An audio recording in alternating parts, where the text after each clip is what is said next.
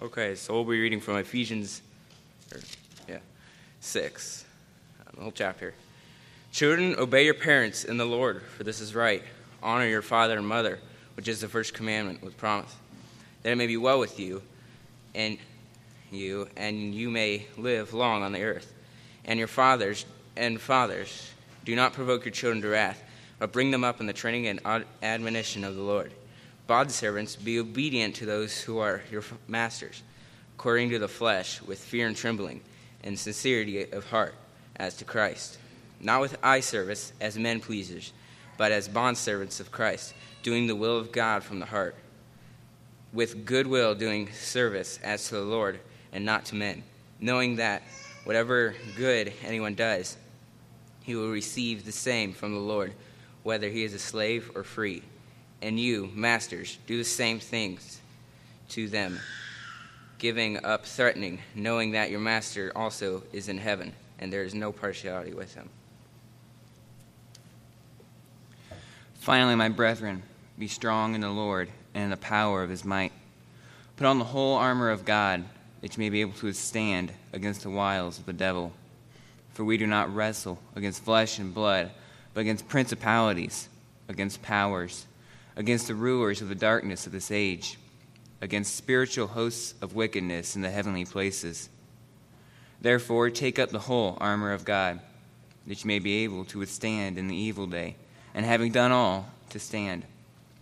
Stand therefore, having girded your waist with truth, having put on the breastplate of righteousness, and having shod your feet with the preparation of the gospel of peace. And above all, taking the shield of faith, with which you will be able to quench all the fiery darts of the wicked one. And take the helmet of salvation and the sword of the Spirit, which is the word of God, praying always with all prayer and supplication in the Spirit, being watchful to this end with all perseverance and supplication for all the saints, and for me, that utterance may be given to me, that I may open my mouth boldly to make known the mystery of the gospel for which I am an ambassador in chains, that in it I may speak boldly as I ought to speak. But that you also may know how my affa- may, may know my affairs and how I am doing. Tychicus, a beloved brother and faithful minister in the Lord, will make all things known to you, whom I have sent to you for this very purpose, that you may know our affairs, and that he may comfort your hearts. Peace to the brethren, and love with faith from God the Father and the Lord Jesus Christ. Grace be with all those who love our Lord Jesus Christ and sincerity. Amen.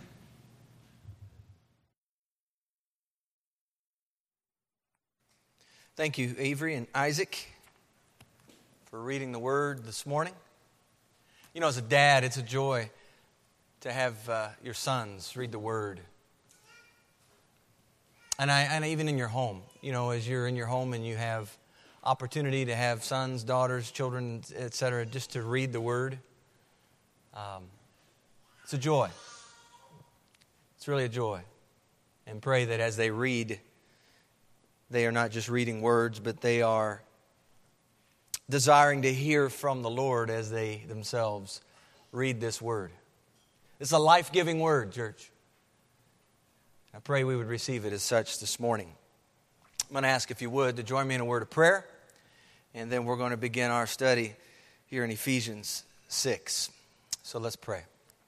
Father in heaven, you are altogether righteous and, and good. You're holy and you're just. You're a God who shows no partiality. And so, Father, with your word open this morning, we ask that you would teach us your statutes. And maybe, like the psalmist, rejoice at your word as one who finds great treasure. We are your servants, Lord. I pray today that you would give us understanding, that we may know your testimonies, and that we would be unashamed to share our own testimonies with those who need to hear and see you. So, Father, we ask that you would direct our steps, you would open our eyes, that we might see wondrous things found in this word. And we pray this in the name of Jesus.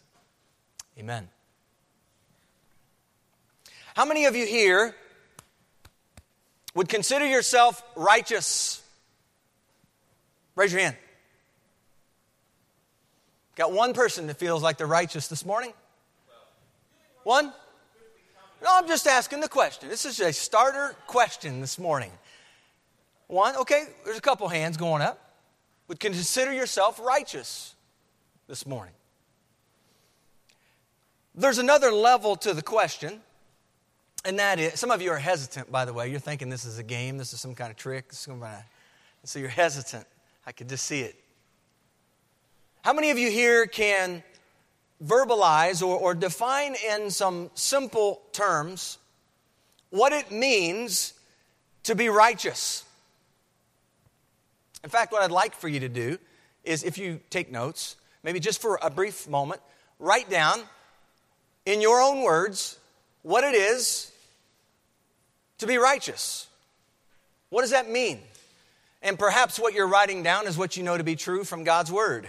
I hope that's the case. That'd be wonderful if you would give some kind of definition that actually comes from God's Word. So take just a second. I know some of you are writing, some of you are thinking, some of you are processing. Verbalizing, defining in simple terms what it is to be righteous. As you're finishing that exercise, to be righteous is to be the recipient of right standing, righteousness, right standing with God through faith in Christ Jesus alone. Alone. Christ alone. The righteous are fully convinced of who God is. That's very important in the world we live in, church that we understand, we are fully convinced who this God is that we serve. This God who has given to us His Word and on many occasions told us who He is. Are we fully convinced of who He is and what He did, both in sending His Son Jesus and do we know what He did in His life? And do we know what He did in his death and what that accomplished at the cross. You see, the righteous are deemed so by God Himself and are the gracious partakers of Christ's perfect righteousness. Perfect righteousness. Church, there is so many things in the text this morning in this little snippet of verse on the breastplate of righteousness. If we but just catch a glimpse of the wonder and the majesty of this righteousness and what it is and what it means for us, I believe we'll walk out of this place today changed. Because it's glorious news. Put on the breastplate of righteousness. Paul, here in the text in Ephesians chapter 6, is closing his letter to the church at Ephesus with a call to put on and take up. Take up, remember, with intent to use. Take up this whole armor of God. He's communicating a need for the Christian as he navigates in this life. How many of you, as Christians here this morning, need Christ to help you day in, day out in your life? How many? I do. Good. Uh, and that's really an easy one. I'm hoping that everyone in here says, Yes, I need, because at the point in time you don't declare I need, you are saying, I can do this in my own strength. I can rely on my own righteousness. Church, we cannot, according to the Bible, do that. For to do that, we are forsaking this perfect righteousness. We are essentially exchanging, as Romans says, the truth of God for a lie, for something that's false, for something that is not even close to the real thing that God has given to us in His perfect righteousness through His Son Jesus. We are settling for something at the bottom of the barrel. You know, I, I believe in many ways we've become a culture that likes to settle for things. Why? Because it's convenient. Because it doesn't take a whole lot of work. We've just settled, perhaps, for carrying the title of being a Christian. This righteousness, this perfect righteousness of Christ has been, the word is imputed or transferred. I'd just like to look at it in this way that we have been blessed beyond measure by receiving this perfect righteousness of Christ. It's a joy. So, Paul here in Ephesians 6, he's communicating this need to put on the whole armor provided by God. And as we found out last week, God's armor, this is wonderful news, God's armor always fits us. It always fits us. It's always exactly what we need to stand in the battle against the evil one. And last week we addressed the first piece of this armor, which makes up the first part of verse 14. He says, Stand therefore, having girded your waist with truth. Today we're going to pick up right where we left off.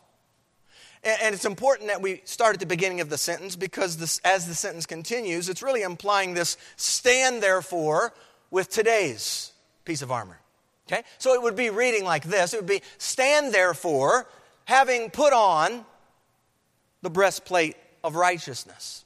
And once again, the sentence continues on into verse 15. But for our purposes today, we'll once again stop and I'd like to speak to this breastplate of righteousness first by sharing with you what it is, why it's helpful for us, both to walk worthy of the Lord Jesus Christ, what Paul's already talked about in Ephesians 4, and contextually, to stand against the schemes of the evil one. Secondly, on the back end of this, I'd like to testify to the Lord's goodness and, and share a, personal awakening uh, that the Lord has uh, been showing me in particular. I, I pray it'll be an encouragement to your soul to walk with the Lord. To walk with the Lord. To see that He has called each of us to something greater than church attendance. Do you realize that? He's called each one of you to something beyond just coming occupying a chair on Sunday morning. He's called us to righteous living. Righteous living in the context of an unrighteous world. We've got our work cut out for us.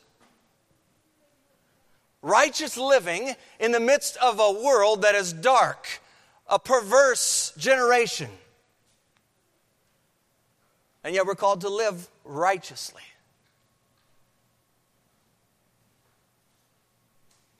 The breastplate of righteousness. The soldier was the, the, serious soldier, that is, the one who took what he was doing seriously. He, he was going to march into battle and he was sure to have his breastplate on. What is this breastplate. And what was its purpose? One writer describes it this way He says the breastplate consisted of a tough, sleeveless piece of armor that covered the full torso. Picture this the full torso. This armor covered the torso. It was often made of leather or heavy linen, onto which were sewn overlapping slices of animal hooves or horns or pieces of metal.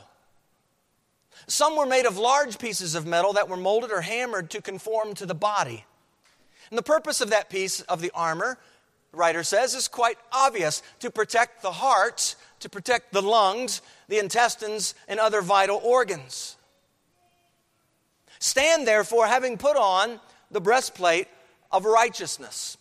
You see, this breastplate was held together by what we spoke of last week that belt of truth which was girded firmly around the waist. This piece of armor guarded both sides of the torso. Think about going into battle.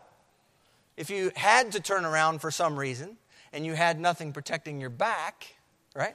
This torso, this breastplate of righteousness, was covering the front and back torso. It was your armor to protect you and protect the vital organs in your body. You know, Paul, as he is speaking in Second Corinthians chapter 6, he's describing his ministry to God. And one of the phrases in there I found interesting. He says, he's listing, this is in a list of many things, but in that list he says that he speaks of this armor of righteousness on the right hand and on the left. You get this picture that for Paul, the armor of righteousness surrounded him. It was all encompassing him. It was protecting him at all times. So, considering that this piece, like the belt of truth, has been given to you by God, how exactly do we put it on? And what entitles us to put this piece of armor on? Well, first of all, we need to remember and understand that each piece of this armor is exclusively reserved for the Christian. It's for the Christian. So, to put on the belt of truth and to put on the breastplate of righteousness, and the ones we'll get to in the weeks ahead, one must bear the name of Jesus and be a Christian. See, what we're reading about here in the Bible is a spiritual armor provided for the spiritual man. The, the natural man does not and cannot put on this armor that's being described in the text. Perhaps this begs a question if one must become a Christian to put on this armor, how does that happen? There's a hymn that I'd like to just describe, maybe if I could, in, in words of a hymn. I believe this hymn writer does a nice job of explaining, at least in part, how that happens. My hope is in the Lord, who gave himself for me and paid the price of all my what? Sin at Calvary. Second stanza. No merit of my own, his anger to suppress. I love this line. My only hope is found in Jesus' righteousness. My only hope is found in Jesus' righteousness. Third stanza, and now for me he stands. He's interceding, right? Now for me he stands before the Father's throne. He shows his wounded hands and names me as his own. I'm a child of his. Fourth stanza, his grace has planned it all. By grace you have been saved. His grace has planned it all. Tis mine but to believe, John 1 12. And recognize his work of love. Where did that work of love take place, church? At the cross, at the cross. Recognize his work of love and Christ receive. It's interesting, the hymn writer uses the words that John, the gospel writer, uses to believe and receive. John chapter 1, verse 12. Church, this is wonderful news. The chorus says, For me, he died. For me, he lives. An everlasting life and light he freely gives. Friends, let's be sure that the breastplate of righteousness being described in the text is not a breastplate of self righteousness. There is a difference. self righteousness you might immediately be drawn to thinking of the Pharisees in the text. Let's be sure that what we're wearing is the armor that God has provided. You know, there's a wonderful illustration in the minor prophet Zechariah. In Zechariah chapter 3, the prophet here is providing an illustration of God's righteousness. And it sits in the context of Satan. He's standing by to accuse Joshua the high priest. You remember this? Which is really reminiscent of what we're talking about in Ephesians 6, this whole idea of spiritual battle. And it says in Zechariah chapter 3, verses 3 and 4, it says, Now Joshua was clothed with filthy garments and was standing before the angel. And then he answered and spoke to those who stood before him, saying, Take away the filthy garments from him. And to him he said, See, I have removed your iniquity from you, and I will clothe you with rich robes. God removes, God clothes. He removes the filthy garments, praise God, and replaces them with rich robes. Do you recognize a transaction happening? You see, for us as believers in Jesus Christ, the cross is where our wonderful transaction occurred. It's the place where God removed our old man way of living. This receptacle that once showered hospitality to sin has now rendered sin inoperable, having died to sin in Christ. Romans 6 speaks of that. In fact, Corinthians 15 22 says, For as in Adam all die, pointing back to Genesis, right? Even so, in Christ, there's our union with Christ. Even so, in Christ, all shall be made alive. The other side of the transaction, we see God removing, but we see also God clothing us. Church, this is not new information. God began this and showed us a picture of this all the way back in the garden. Do you remember when man sinned? And they tried to sew together what? Fig leaves to cover themselves. What God do? God made them tunics of skin, didn't He? God clothed them. God provided for them.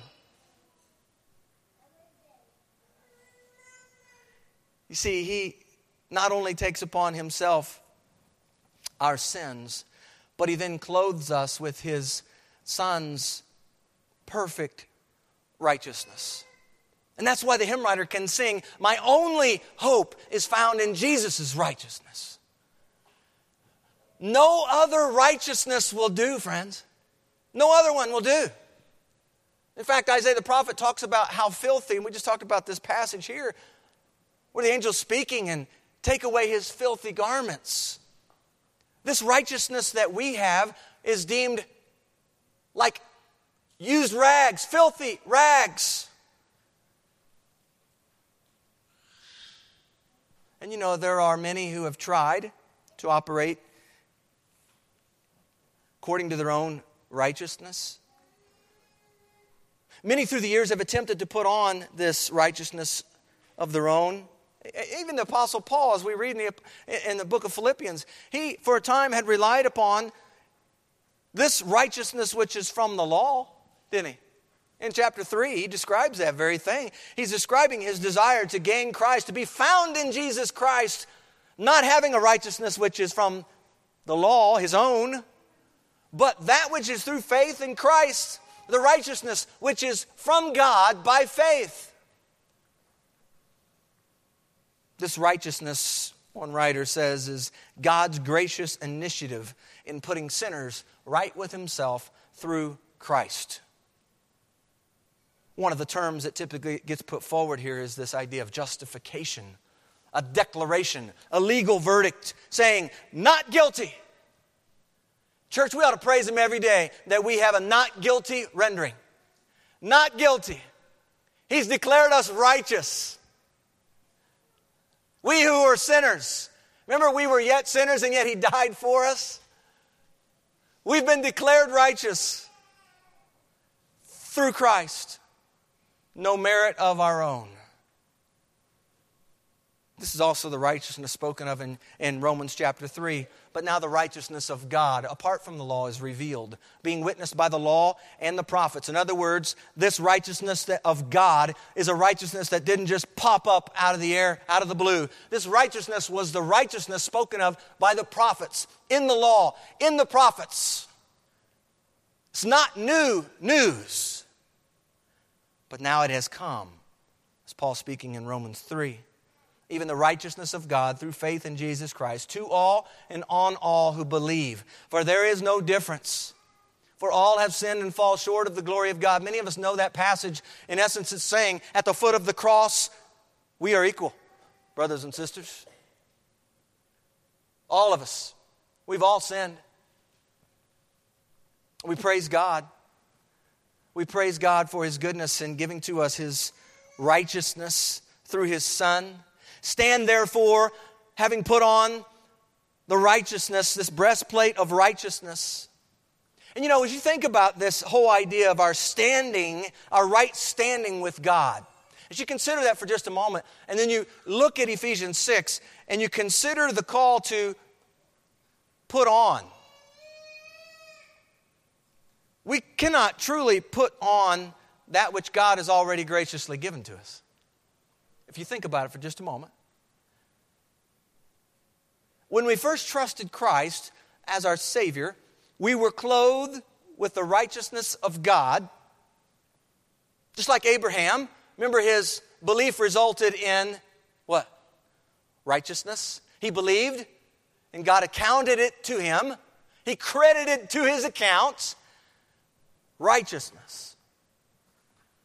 So if God Himself accounted for our sins and then clothed us with Jesus' perfect righteousness. In what sense, then, as we look to Ephesians 6, are we to stand and put on this breastplate of righteousness?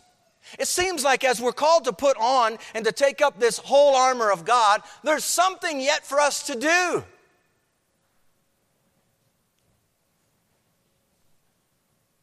Well, much like what we saw last week as we talked about this belt of truth.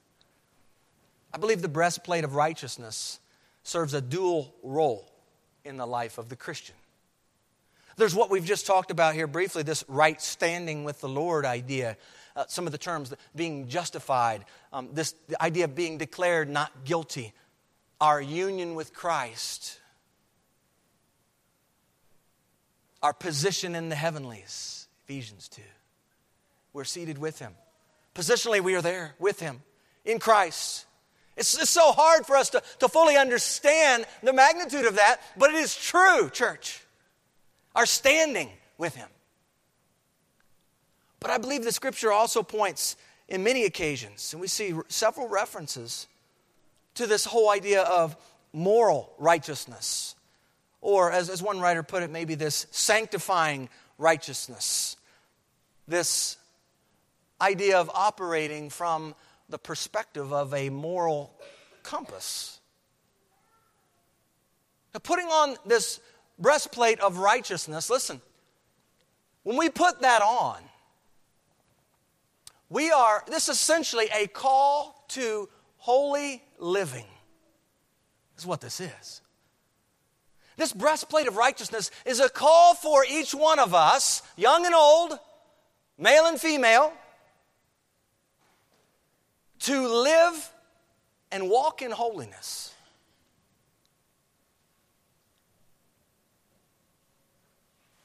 The Christian soldier is called to wear the breastplate of righteousness in the context of an unholy world, a persistent flesh, and a scheming evil one.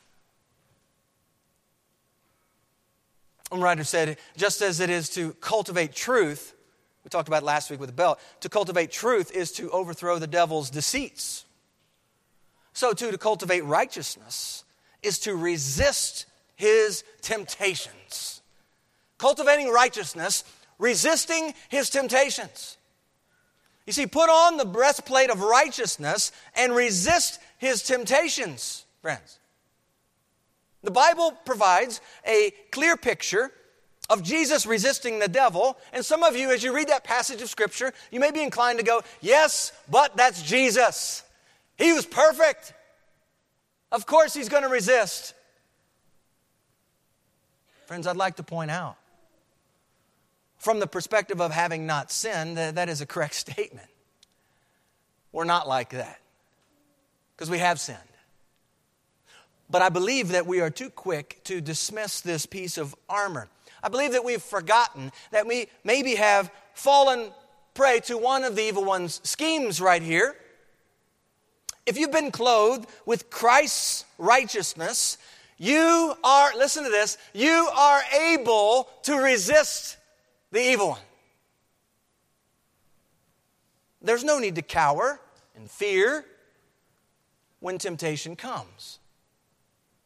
The Bible says in James chapter 4 submit to God, resist the devil. Listen, if the Bible doesn't call you, if it calls you to, it gives a command and imperative, resist the devil. If it gives you those imperatives and commands, church, we must believe that he's going to provide and has supplied the strength and equipped us with everything needed to be able to do just what it's called us to do. Resist the devil, and what's he going to do? Flee. The very next part says, Draw near to God, and he will draw near to you. Isn't that a wonderful promise?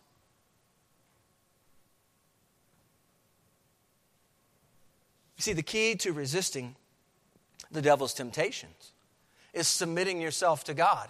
It's this living a, a morally righteous life. It's, it's operating in this world unlike the world. See, we have to operate in this world while we're here. The Bible says we're sojourners, we're pilgrims. We're here for just a short period of time. We're like a, a little brief mist, we're a blip on the map of, of eternity. We're here for a while and we're gone. We are to operate not like the world, but unlike the world, because we have Christ in us. And this breastplate of righteousness is going to help us navigate and walk worthy of Christ in the midst of a world that really thumbs its nose and forsakes the name of Jesus Christ. 1 Peter chapter 2 says, Beloved, I beg you, as sojourners and pilgrims, abstain from fleshly lusts which war against the soul. Abstain. What is it, church, to abstain? What are we doing when we abstain? What are we doing? We're not doing it at all. We're not doing it at all. Abstain isn't just, oh, if you don't feel like it or you, it's an option. Abstain. Abstain from fleshly lusts that war against the soul. Resist. Or as Romans 13 says, make no provision for the lusts of the flesh. But instead, what would we put on? The Lord Jesus Christ. Put on the Lord Jesus Christ. Listen, one writer says this about God's imputed righteousness. And he says that God's imputed righteousness is the basis for our Christian life and our Christian living. I love what he says here. He says it protects us from hell. Stay with me. Romans 5 9 bears that mark out. Okay? Paul says in Romans 5 9, having been justified by his blood, we shall be saved from wrath through him, through Christ. Okay? So this righteousness, God's imputed righteousness, protects us from hell, but it does not in itself protect us from Satan in this present life. Think about that for just a moment. All the more reason to put on the breastplate of righteousness. When we speak of God's imputed righteousness, we remember what God did to secure our place with Christ in the heavenlies. Positionally, we are seated with Him, being in Christ. And that's wonderful news for now and both for the time to come. But you see, one of the outflows of being a recipient of God's imputed righteousness is a life. This is so important, church. A life that reflects the right standing you've been given as a Christian.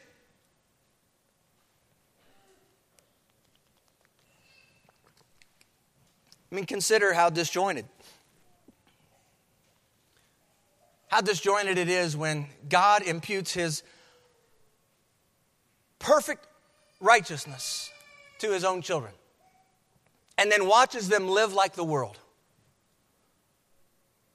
Watches them live like that old man in the flesh. He watches them walk in accordance to the ways of the evil one. This breastplate of righteousness is not simply a wonderful truth to embrace, but indeed it involves holy living in your brief stay here as sojourners and pilgrims. Holy living. G.G. Findlay, who, an expositor looking at this particular passage of Scripture, I was, I was drawn to what he had to say here. Because he brings both of these elements that we're talking about this morning, he brings them together and shows how both of these aspects our right standing with God and our living out this righteous life in the midst of a world that needs to see it.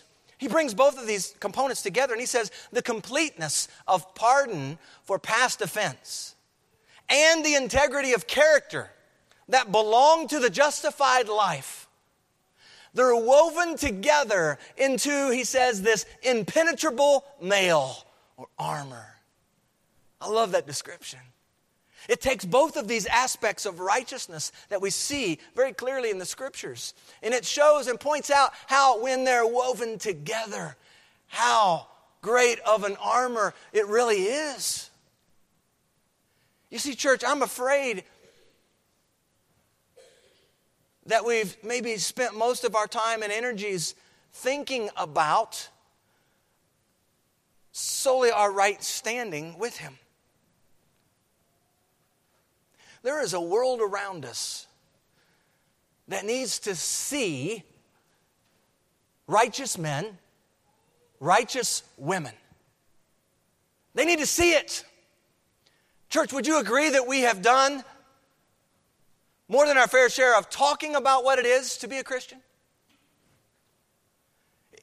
It is imperative that we take not only this right standing aspect, hold tightly to it, friends, don't lose it. It's the truth but connect it. Bring it together with this righteous living that's called for in the scriptures. And when you do, people are going to notice, no doubt. But we don't do it primarily for people. We're doing it primarily because what? We are an ambassador for the Lord Jesus Christ for our time here on this earth, which is short. And so we get to do what we've really been called to do anyway, as He's placed us here for a time to give Him glory, to praise His name, the one who has called you out of darkness and has placed you into His marvelous light that we might declare the praises of Him. Church, that's what we're to be about. This is what it is to live righteously. Well, the Bible gives us many, and we don't have time this morning to go through all of them. But there are some examples we'll get to here in just a moment of what it is to live righteously. We need to understand living a righteous life does not happen automatically. It doesn't happen automatically. Some of us need to be awakened to that. There is work to do. The Bible says in Philippians chapter 2 that we are to work out our salvation as God is working in us. Church, the problem is not God not working, the problem is us not working. We need to work out our salvation and to do it with fear and trembling, understanding we do this for a mighty God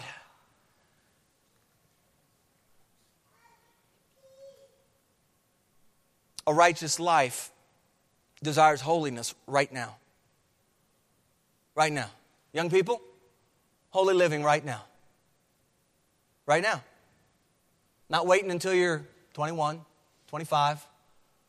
You know, here's the tendency in today's culture, and, and this is not a surprise. This is pretty easy to observe in our culture around us. The pattern is young people kind of do their own thing, they kind of, it's, it's, the, it's the prolonged adolescence. and you see these young people today, 25 up to 30, maybe even older than 30, still acting like a young child, still doing the things of a young child.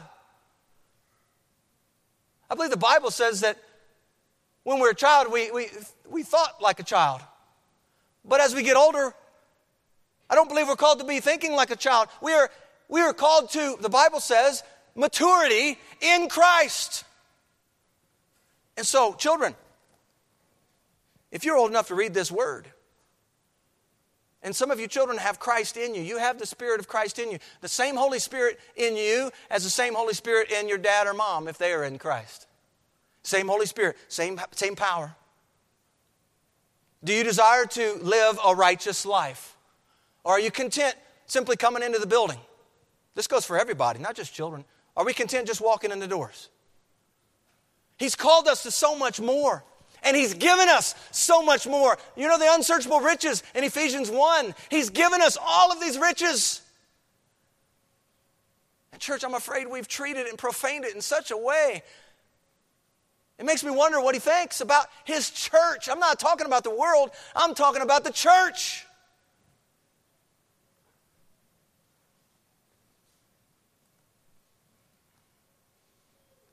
A righteous life desires holiness right now. Living this set apart life unto the Lord, manifesting the fruit of the Spirit with regularity. Regularity, consistently, drinking deeply from the well of God's Word. A righteous life, church, listen, it affects the tongue, what comes out of your mouth. He hates lying. Did you know the Word says that? He abominates lying lips. If you're practicing lying, if you're exercising lying, Know that God hates it. It's far from righteous living. A righteous life affects our actions, what we do. A righteous life affects entire nations. The Bible says that righteousness exalts a what? Nation. It exalts a nation. A righteous life affects our thoughts. A righteous life affects the hearts. And for here, I just want to stop for just a moment. Proverbs 4:23, a well-known passage of scripture says to keep or guard your heart, for it is the wellspring of life. And remember that as we put on this breastplate of righteousness, it serves as a protective cover for my heart.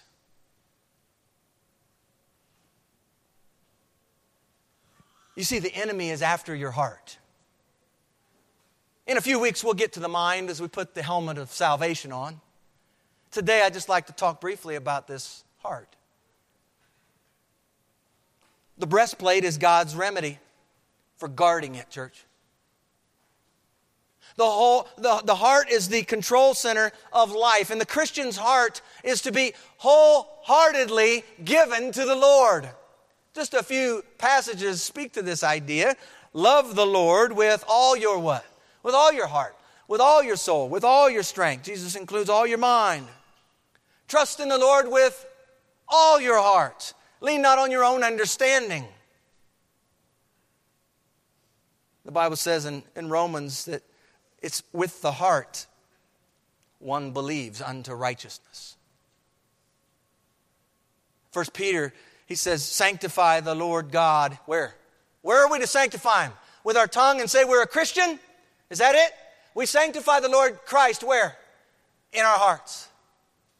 In our hearts. Why? For what purpose? We're to always be ready, aren't we? To give a defense to everyone who asks you a reason for the hope that is in you. And we do this with meekness and fear. We do it in the right way, with the right temperament. Church, when's the last time someone has asked you about the hope that you have? If you can't remember, perhaps we need to go back to the drawing board on what it is to live righteously. Because if we're living righteously in this dark world, light's going to show up, church.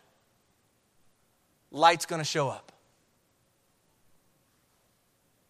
Perhaps we need to go before the Lord and do what the psalmist did in Psalm 139 and ask, Lord, Examine me, examine my heart, know my ways. See if there is any wicked way in me, and lead me, Lord, in the way everlasting.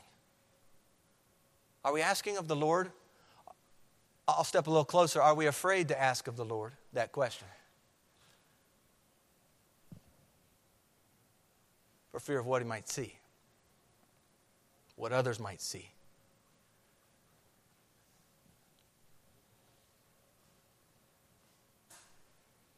How many professing Christians have given their hearts over to something or someone else other than the Lord? A few months back, we read the passage from Second Chronicles 16 9, and you might remember that. Hananiah the prophet is speaking, and he says, For the eyes of the Lord run to and fro throughout the whole earth. Picture this eyes of the Lord running to and fro throughout the whole earth. Why? For what purpose? to show himself strong on behalf of those whose hearts are loyal to him. He's looking for loyal hearts.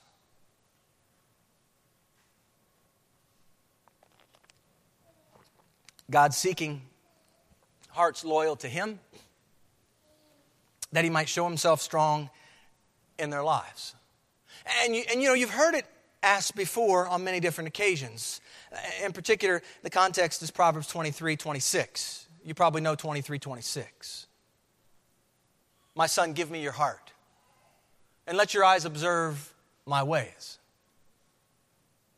And there's questions that, that circulate about do you have the hearts of your sons and daughters? There seems to be a whole lot of talking about fathers having the hearts of their children. And while that's important, I believe the emphasis is a bit skewed as I've seen some of these passages of Scripture. Does the Heavenly Father have the hearts of the earthly fathers and mothers? Dads and moms. Dads in particular. We, we want and desire the hearts of our children. Does the Heavenly Father have our hearts? I can't answer that for you. But I believe it's a good question to ask. See, calling for the hearts of your sons and daughters, it involves allowing them an inside look at your ways. And that's where righteous living comes into play. You see, your ways are being watched and observed, especially as your children get older. They're watching, they're not just listening. Lord willing, they're listening, but they're not just listening, they're watching, they're observing.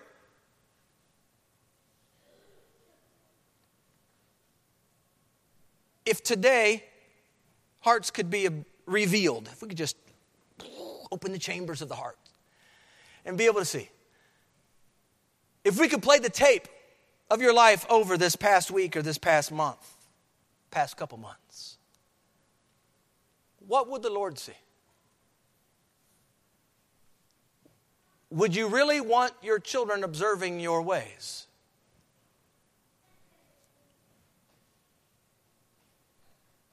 How would you describe your ways, in fact, of late? Would you use the word righteous, upright, set apart, holy, steadfast, wholeheartedness toward the Lord? Keep your hearts, friends.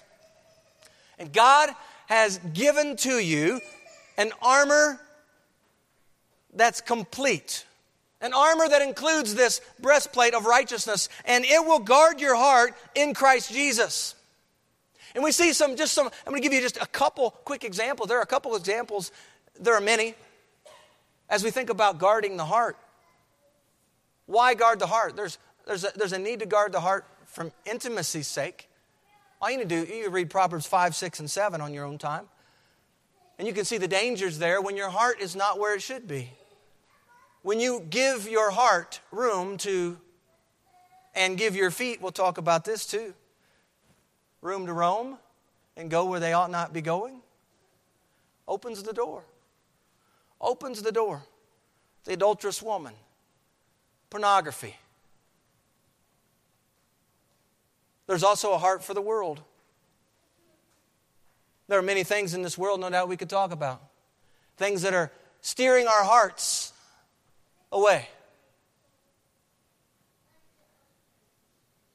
There's a heart for riches. Money in and of itself is not evil, church. It's the love of it, it's the exalting of it. Put on the breastplate of righteousness and stand against the schemes of the evil one as he endeavors to win your heart.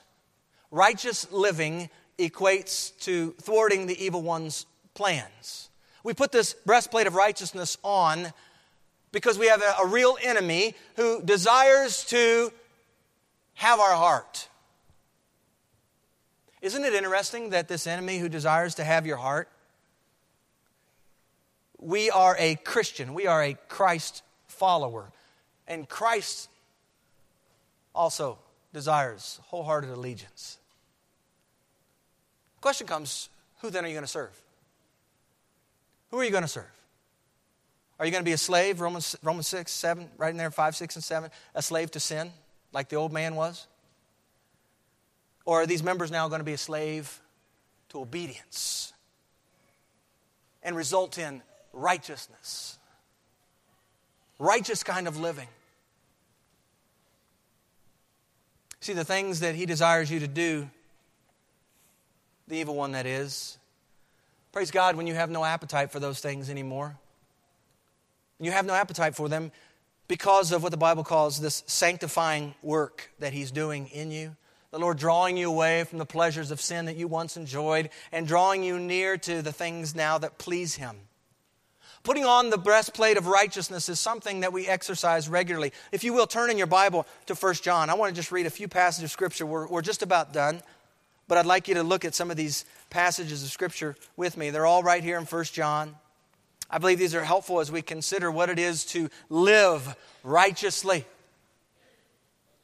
1 John chapter 2, the last verse of chapter 2. If you know that he is righteous, that's God, Lord. If you know that he's righteous, you know that everyone who practices righteousness is born of him. I want you to think about that phrase for just a moment practicing righteousness. Practicing. You know, there are many today who do not like to practice.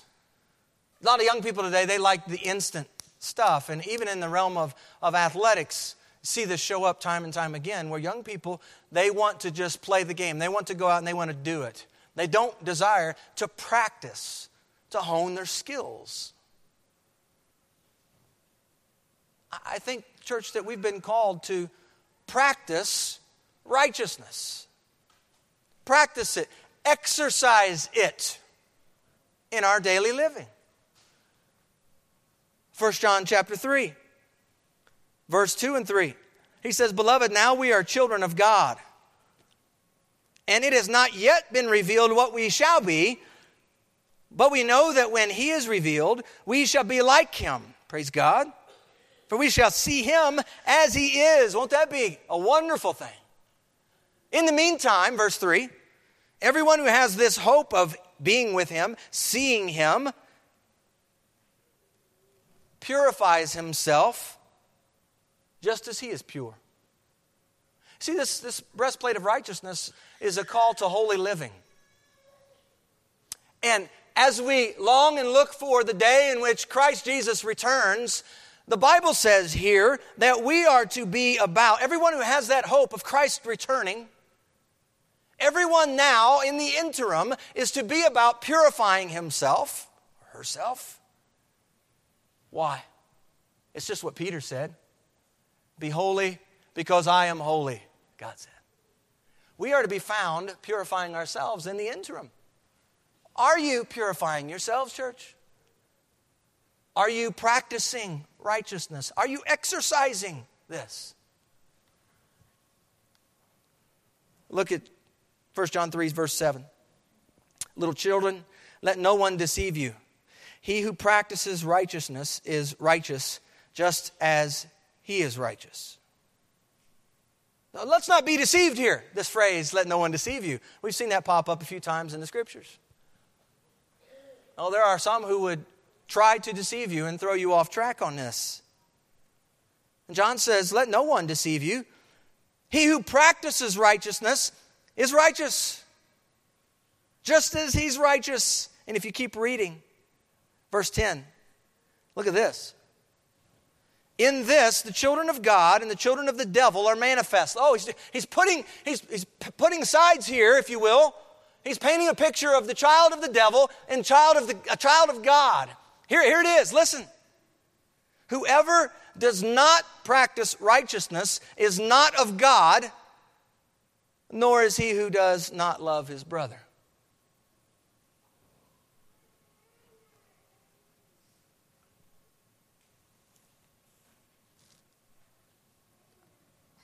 This righteous living church, we could, we could, we could summarize and, and look at, you know, Colossians chapter 3 gives us a whole slew of things that we could consider when we think about righteous living. as the elect, holy and beloved, put on tender mercies, kindness, humility, meekness, long suffering, bearing with one another, forgiving one another if anyone has a complaint against another. Even as Christ forgave you, so you also must do. But above all these things, put on what? Love. Right? Put on love, which is the bond of perfection. Let the peace of God rule in your hearts. Let the word of Christ dwell in you, verse 16. And whatever you do, in word or deed, do all in the name of the Lord Jesus. That covers it all, doesn't it? Whatever you do, do it all in the name. Ephesians chapter 4 calls us to walk worthy of the Lord. Ephesians 4 23 and 24 says that we're to be renewed in the spirit of our mind, that you put on the new man, which was created according to God. In what way? In true righteousness and holiness. There it is. In righteousness and holiness.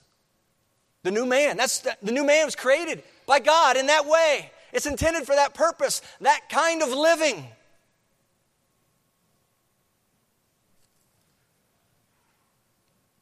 Ephesians 5 says that we're to walk in love, we're to walk in light, we're to walk in wisdom. The Bible is filled with, and I hope that you took time to read Proverbs 10, 11, and 12 this week. In 10, 11, 12, you can get lost in Proverbs 10, 11, 12 and find that word righteous, righteousness. In the Proverbs, righteousness is contrasted with what?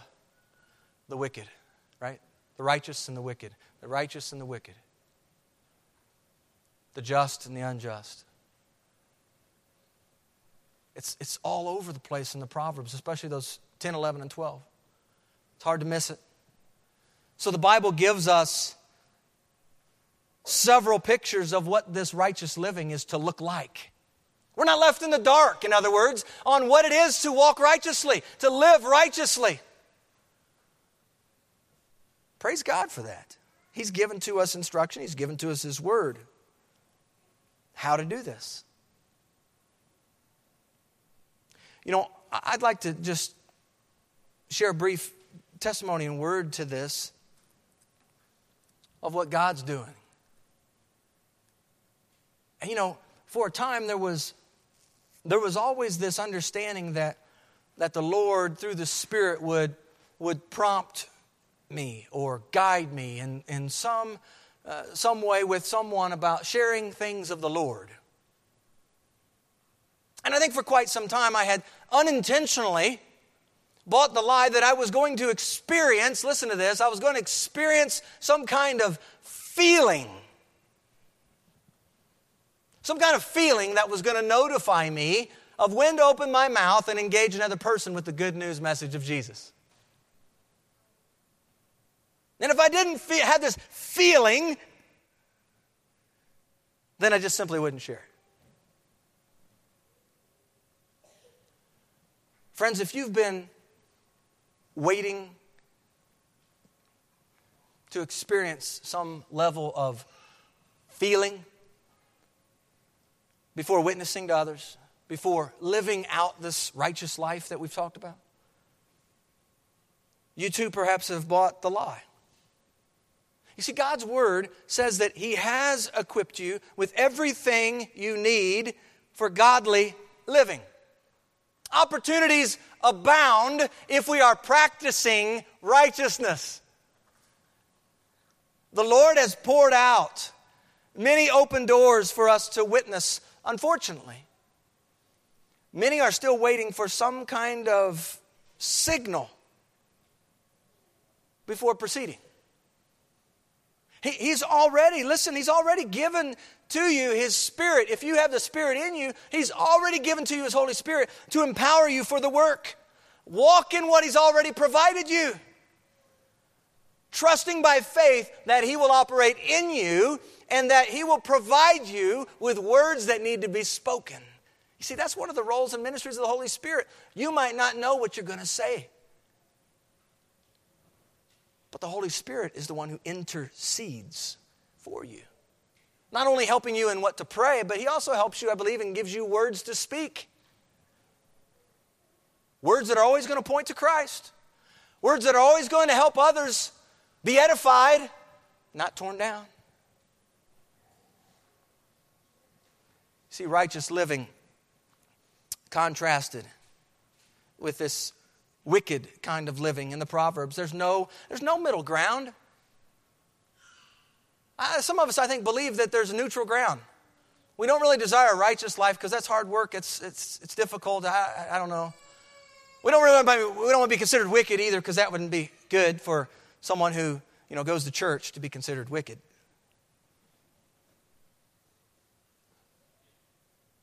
So where do we stand?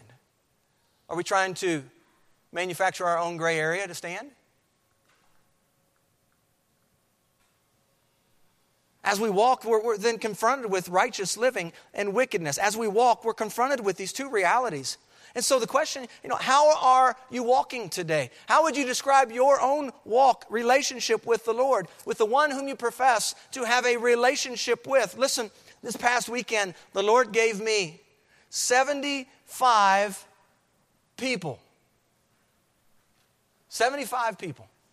I was at a basketball referee camp this weekend in Ohio, up near Cleveland, Akron. And there were 76 campers. And I was just reminded and impressed this at the end of the weekend. And I, I don't know if the Lord did this uh, in such a way to really capture my attention at the end of camp, but He got my attention.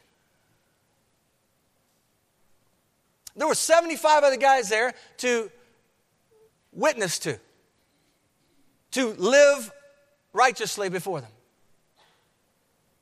I had an opportunity after the last game last night. This gentleman that I just met yesterday, I didn't know him until yesterday afternoon. We kind of talked, introduced ourselves.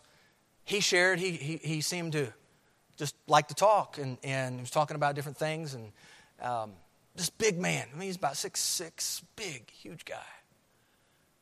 He lives in, uh, over in Pennsylvania. And as we're talking about things, we, we ended up going our separate ways for a time. And, and after our last game, we both came back together and we were, we were finishing up. We were getting cleaned up. And I was getting cleaned up before I was heading back down the road. And the Lord brought us together in the locker room and we were talking about some different things. And he was sharing about his family and we got to talking and was able to share with him some things about the Lord. I, I gathered that he was a church attender, a regular church attender, in fact. And we talked and we talked and we had some rich conversation. And after we got cleaned up, before I walked out of that locker room, I said, Darren, I said, I, I just like to pray for you. He's got a seven year old son, he's got a four year old daughter. And I could tell he loved them both. And I just wanted to encourage him as a dad, I wanted to encourage him as a father. I wanted him to love his wife. I wanted him to love his children. I wanted him to take full opportunity and advantage of the life that he's been given and to understand. I talked to him about how, even in our own home, we, we view each of the children through a, through a lens, through a window, and the Lord over time closes that window that they're with us. And so, therefore, take advantage of the opportunity that God's given you because you are not guaranteed another day talking to him about the importance of a relationship with Jesus Christ and how important it is. He made the comment, church, about how many of these assigners over officials are, they, they talk about their faith. And the one that I went to this past weekend pointed and he said, faith, family, work, and then basketball. And there's a part of that that I appreciate and I like. It's, it's nice to hear. However, it's this whole element of what we're talking about this morning that I think comes into play. Are we simply relying upon this righteous standing and not really concerned or worried with what that translates to right here and right now and how we live this righteousness out before others to see? See, we can talk about faith, oh, that's an important thing. Or, or the word that's used oftentimes in the circle I'm in is religious. He's a religious. Oh, boy, I, what, okay, if you think that I, that's what it is, but that's not what I would deem it. It's called a relationship. We have a relationship with the Lord Jesus Christ, and there's something real, needs to be real. And so after that prayer, the Lord gave me words, church. I didn't know, I didn't plan on praying with the guy. It just happened. The Lord did this, and the Lord gave me words to speak and to pray over him. And when we're done, we got done, and this man, this big, huge mountain of a man, he's got tears in his eyes when we're all done. He shakes my hand and he gives me this big hug. I about got swallowed. And I left that night. And I was reminded of the most important thing that happened in my weekend. And I told my wife this on the way home. I was talking, I was, uh, I enjoyed the refereeing, the basketball part. But perhaps the Lord had me there to meet with that one man.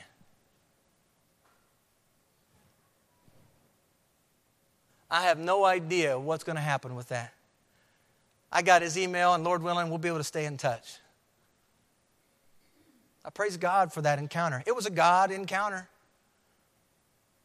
I share it with you, church, as a testimony just to be able to, not, not please, not to do this, but to simply put forward a, an example of something that just of late happened where God used something that just walking by faith, going through the door. I didn't plan it, I didn't have a script.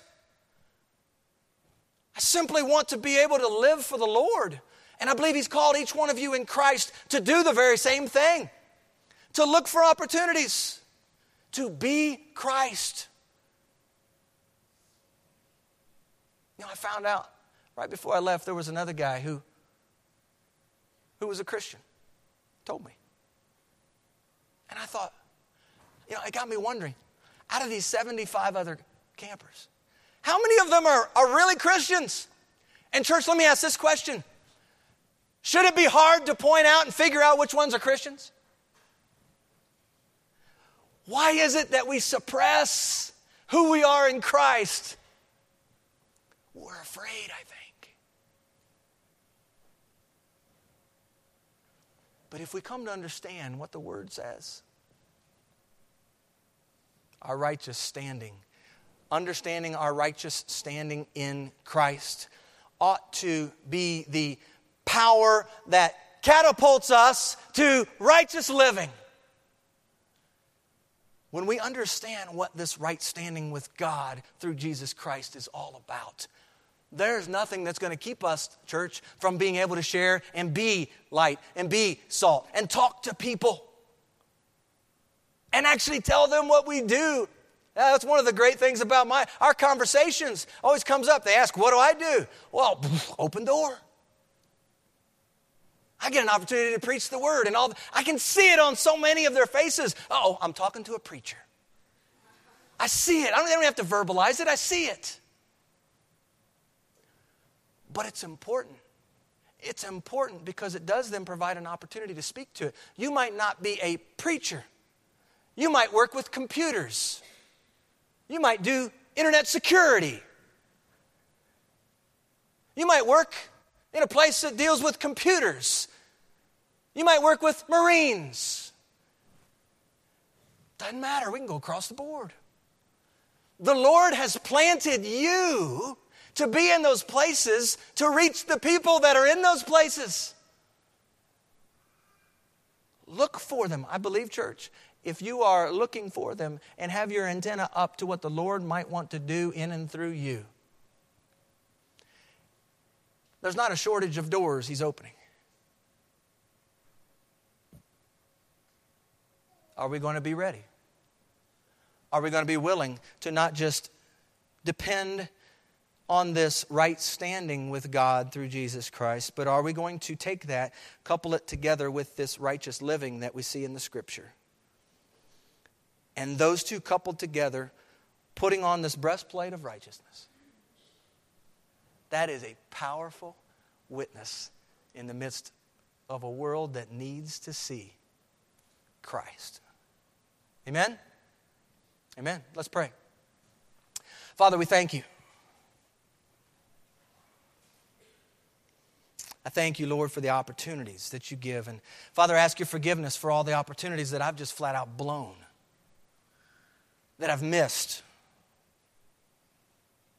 And Father, while I can't go back and push rewind and do it all over again, I do pray that from this day forward, Father, help me to take full advantage of all of the opportunities before me. Help me to see with spiritual eyes, Lord, these people that need the Lord Jesus Christ. Help me, Lord, to be able to use my tongue as you would desire for me to use my tongue. I pray, Father, for this church. This church would not settle for mediocrity, for half heartedness The Father would have two feet in, would have this breastplate of righteousness on,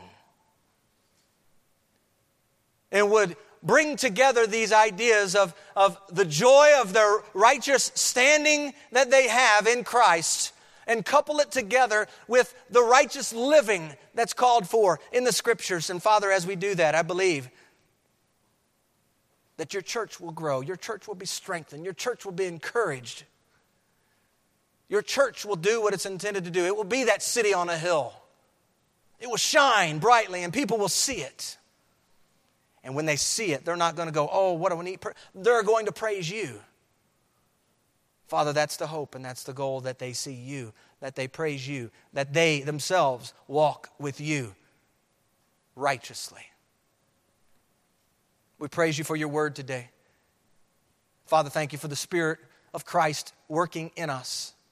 And I pray, Father, that we would walk, beginning today perhaps, walk worthy of this calling that you've given to us in Christ Jesus. We praise you and we thank you for Jesus Christ the righteous. It's in his name we pray. Amen.